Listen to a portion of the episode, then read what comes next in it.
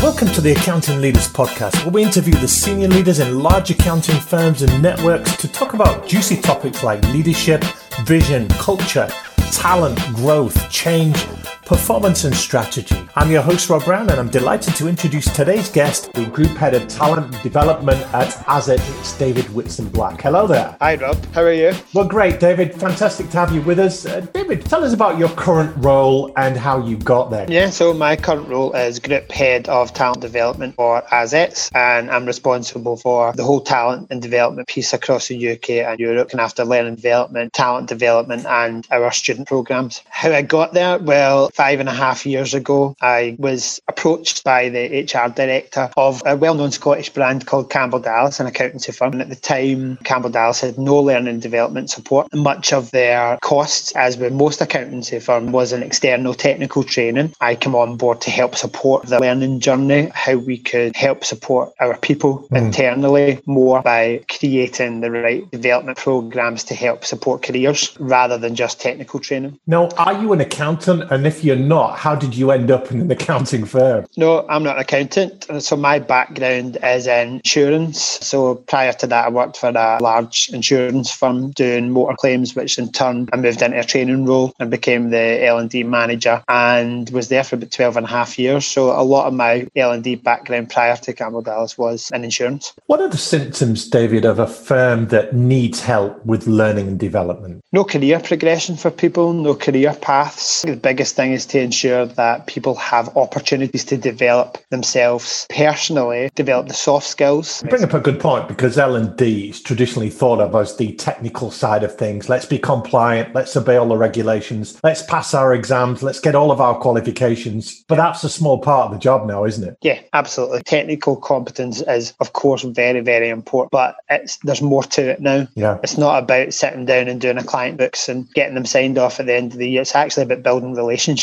with people and understanding people and understanding their needs. And L&D can help build those skills. So when we think of accountants as a breed, David, they are super smart. We know that it's not easy to become an accountant, but once they become an accountant, is there a sense sometimes that they feel they've arrived, I've got it now, I've passed my exams? Do they become less coachable and teachable with the kind of things you want to get into them? I think definitely there's a sense of achievement at the end of that. And people do think, okay, this is now my career starting and it's time to move into that next stage. That's the point where your development really starts. You're focused three, maybe six years in some cases with school leaver programs on building the technical ability and understanding the theory. And yes, of course, you're still building and developing your skills at that point, but you're trying to marry them all together. I like that idea of when you become qualified, that's when the learning starts. And I'm reminded of my driving instructor that got me through my test on the second attempt, I might say. But he said now is when you start learning, when you're in the car on your own, if you like. And as a metaphor for accountants, you've got your hands on the steering wheel of your own career, and now you've really got to go for it. Yeah, absolutely. Absolutely. And what you want to make sure happens is that someone is supported all the way through that journey. And that actually you've got someone behind you to always be there to help drive you forward and help you achieve your goals. A wise person once said to me that most people in life can tell you what they don't want, but very few people can tell you what they do want. So when you're talking to your accountants there at Azets uh,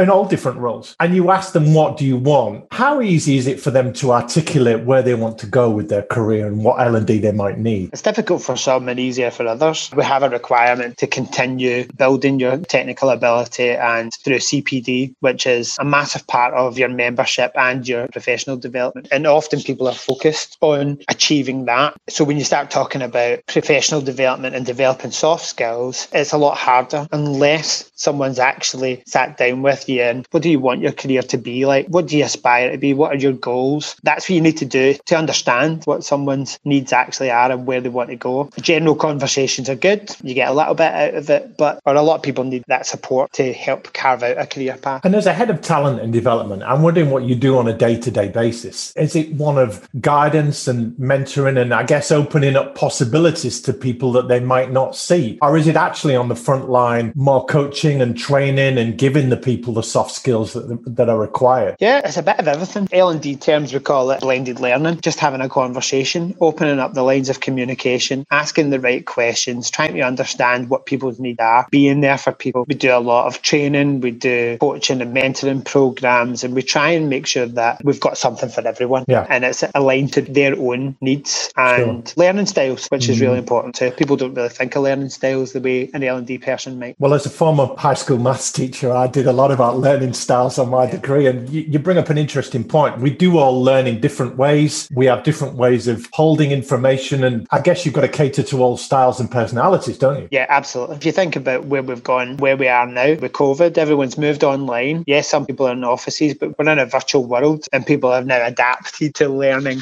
virtually. And I'm not saying it's been easy for people. And for those of people that are listening that are not aware of the Azets journey and the Cogital Group and the Baldwins and Campbell Dallas and everything else, there's been a lot of change there, hasn't there? How has that affected your role? Well, it's given my role more purpose because we previously had a number of different brands that we brought together under one brand, and it's the Azets brand. And it's about taking our people on a journey that is long lasting, career fulfilling, and is about talent. Yeah. And it's about developing and supporting the best talent. It sounds like you're in the perfect job for David Whitson Black. I just wonder what you might be doing if you weren't doing this job. Um, I actually want to be a music teacher. Not yeah, a rock so... star, but a music teacher. yeah. Okay. Yeah, well, actually, actually, I'm classically trained. So oh, wow. Probably would have become more of an opera singer than I would have a rock star. You're very passionate about what you do. We've had a few conversations now. Are there any particular things you're really proud of on your watch? I think being able to build a support function in people development. When I first started five and a half years ago with Campbell Dallas, which is now Azets, we didn't have an L&D team. We didn't have development plans in place for people. We had good support for people, yeah. absolutely brilliant support, and we used our training providers and our HR team were fantastic. But I was able to build a program for the future. We now have excellent support for our students. We have programs internally. We have coaching and mentoring. We have a whole range of development opportunities for people that weren't there in the past. I'm, I'm proud of the fact that we're able to support people. People are really important to us. People are passionate about what they do. They want to be part of the journey with yeah. us. And I feel that I've been able to contribute even a little bit to the development of people. You're still very young in the game, relatively. I don't see any grey hairs or wrinkles there. So you've been doing this for a while. But do you think even now, David, in terms of legacy or dynasty? I just like one person that turned around and said, David inspired me and helped develop me. Yeah. It gave me an opportunity. And as an individual, are you very coachable? Are you an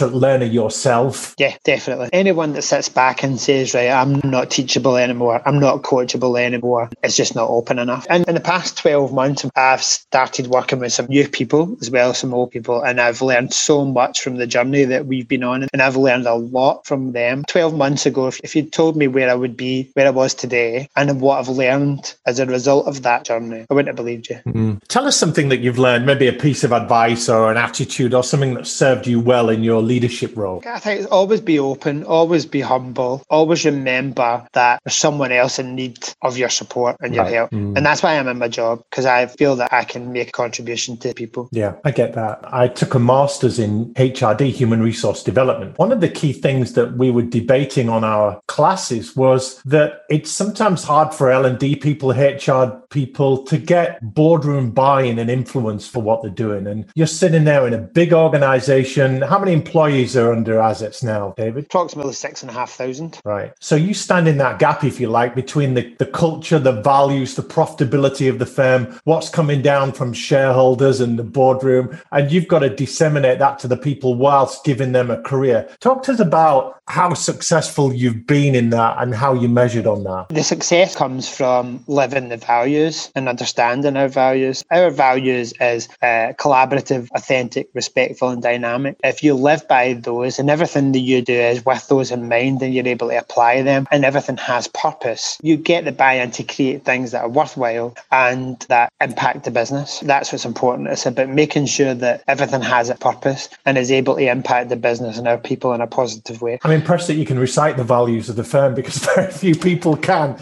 including a lot of the managing partners, because they put up there on a website and then people forget about them. So you said collaborative, authentic, respectful, and dynamic. And dynamic.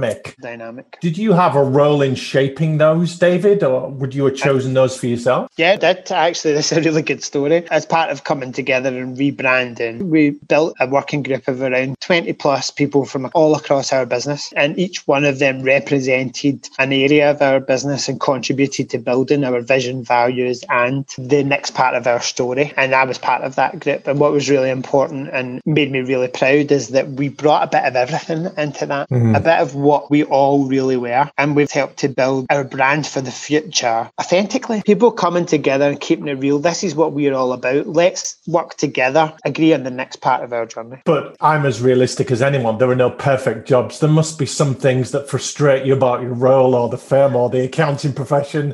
Uh, level with us now one or two of those, if you would. I suppose in general, accountancy has been quite traditional. Probably one of the biggest frustrations for me is trying to help people understand that there is different ways to learn. Mm. I can resonate with that. Here at the Business Development Academy, we train accountants to win work. And one of the things you've got to help them to unlearn in a way is that they look at some of the senior partners or the rainmakers in the firm and think, oh, they go out networking and they feel they've got to be that person, a clone of that person. But there are different ways to win business that play into a person's strengths, personalities, skill sets, weapons. And I guess you go about L&D in the same way, don't you? Absolutely. I think it's really, really, really important to learn from people around you. Not everything that someone does will work for you. And it's about finding your own way. What I try and instill in everyone is the only way that you will be able to do it effectively is being authentic, getting your personality out. And I'll give you an example. When I first came into the accountancy and created a client relationship training program, and the first thing that I did when I came into the very first training session was sat down next to the group of people that I was training. So there was be some shocked faces, and I tried to understand why. And I found out we're used to a lecturing style, and that was me being my authentic self. I don't like standing up in front of people mm. looking stiff and nervous. and you know, you're speaking into that traditional nature of accounting. And when we think about teaching, the old school teachers were like that, weren't they? They were very didactic, they were very authoritative, like doctors. They were there to be feared as much as respected. But that doesn't work anymore, does it? No, because people don't engage with it. It's not about being an authoritative figure that is the most experienced and has the most to give. It's about sitting down and understanding the people around you and actually being part of that and understanding that you've got something you can give people. And here at the Business Development Academy, training accountants to win business, that's not a role that they signed up for, but it's an important part of the role, isn't it? Would that come under the soft skills element that you're referring to? Yeah, we do a, a similar program as we've discussed called Sales Without Selling. Mm. The reason we call it Sales Without Selling is because you're not a salesman, and accountants would never see themselves as salesmen. What they are is relationship makers and builders, and it's that that wins business. And it's about understanding people, being able to take time to understand what a person needs, and being able to offer them something that meet those needs. And that, if you're comfortable, is easy. Well, that if feels you... much more accessible than having to go to networking events and phone people up cold and things like that. Yeah, yeah. The minute you say, right, you're going to the sales program and we're going to help you win business, many accountants that I know would be put off by that. From a networking point of view, it's actually getting out there and meeting people, getting to know people, understanding people, and helping to support them. Mm. And have you seen any changes in the way firms win work and what's expected of a fee to bring in business over the years? There's more challenges now, isn't there, where we are with COVID? So people aren't getting out and about the same way. People are having to adapt and adjust to this world and connecting with people can be quite difficult. It sounds like you've got some great people that you're working with, but you can only work with what you've got. So how important is the recruitment piece in bringing in good talent and how do you attract them, David? It's one of the most important parts of attracting talent. It's about making people that work with you, the recruitment teams, linking with my team. And it's, it's understanding the business, where we're going, what our values are, and being able to show people that would be joining a company that has people at its heart. Yeah, you've got to sell that vision, haven't you? Got to sell the vision, yeah, and attract people that want part of that vision and that they can see that if they come with us, that we'll take them on a journey and we'll help support them in their career and help support them on the path that they've chosen. Yeah, and not all firms do that. I did a podcast recently on employer brand, and the expert I was talking to said it's really important that the leaders of a firm in attracting talent weave a good narrative and a strong story that people can buy into so they become part of something bigger than themselves, but they feel they've got a role to play. Does that resonate with you? Yeah, definitely. They also have to see into the firm. What are the people like? What does it mean to be part of that? And one of the things most recently we've done is make sure that as part of our external brand, you get to see what's at the heart of our business and that the people. Has COVID made it any harder to attract the right kind of talent, Dave? No, I think as long as you engage with people and go out and actually show what your brand is, it's appealing to people. We've had some great success this year with 143 new students joined us over wow. the summer. Through COVID, obviously, there was challenges in terms of interviews and assessment centres and getting people on board, but we were able to rise to the challenge. The students that have joined us, graduates and school leavers alike, have joined us at a difficult time where many companies had stopped the programme. Many companies had put a hold on their recruitment, and we drove forward with ours because it's important that we can bring on talent and help develop them because they are our future. And once you get good people in at the bottom, you get good people at the top, don't you? That's the whole succession planning game. Yeah, of course you do. Of course you do. You drive talent always. And I think what happens is when you bring someone in at the bottom, as you say, you're giving them a start on the ladder. The people at the top of that ladder are able to look down and see what's around them and help to develop them. That's a very good point. You do, when you talk about L&D, mention the students, the young people a lot. Do you work with the older people, the partners, the people who have made it, if you like? Yeah, yeah, I work with everyone. What do they need from you? They need support. They need someone to talk to, someone to help coach, understand their needs. Often in these situations, we can look at certain levels, whether that be students or new managers, and forget about the most experienced people. But we try not to do that. It's an open program to everyone. There's opportunities there for everyone, and they can engage at any level they want to. Yeah. You talk about opportunities, David. Is there any aspect of the accounting sector that you don't feel has evolved as quickly as it should have and opportunities have not been taken? Probably the digital side. I think everyone was scared of it yeah. initially. They moved to digital. We've been forced to move pretty quickly on it. Well, David, this has been terrific today. Real insight into the L&D world of a large accounting practice. If people want to get in touch with you, learn more about the Azets vision and buy into that story or pick your brains on your L&D philosophies, what's a good way for them to reach you? Yeah, through LinkedIn. LinkedIn's a good way of doing it. Yeah. And what one piece of advice would you give to, well, let's ask for two little bits. One is a new recruit in starting out on their career. What might you say to them to inspire them that this is the right profession and, and even as it's the right brand? And maybe an up and coming leader that's been in the game five, ten years and are really looking to push on. I would give them both the same advice. Soak it all up and take every opportunity that's available to you. But most importantly, learn from the people around you. What does that look like? That looks like working hard, building relationships, understanding what people do and why they do it. Asking good questions. Asking good questions, yeah. absolutely. Being inquisitive, yeah. making sure that you always have a sense of self at the same time. It's, it's about learning from others, building your knowledge, building your experience, soaking it all up, using your personality to drive you forward. Yeah, I do some programs on executive presence. And one of the biggest drivers of executive presence is lifting your head up and thinking less tactically and more strategically, which is, as you're saying, looking at what's going on around you. Yeah, yeah, absolutely. Because you can miss a lot. Yeah. If your eyes aren't open, you will miss it. Yeah, very good. And not looking down at your mobile phone a lot as well, but actually having real conversations. Yeah, yeah, yeah. Look someone in the eye, show that you're engaged, but actually don't show it, be engaged. Yeah, love it. Well, David Whitson Black, that's been world class. Thank you so much for your time and your insights today. Thanks for having me, Rob. It's been a pleasure. You've been listening to the Accounting Leaders Podcast with me, Rob Brown. I want to personally thank you for spreading the word and sharing our show with your accounting network. And if you are an accountant who wants to master the skills of winning business for your firm and enhancing your income and career prospects, our Business Development Academy site has some great training for you at bdacademy.pro. Now, do connect to me on LinkedIn and at the Rob Brown on Twitter. I'd love to hear what you think about this show and our other hugely popular sister podcast, Accounting Influencers. Until next time, enjoy the rest of your day.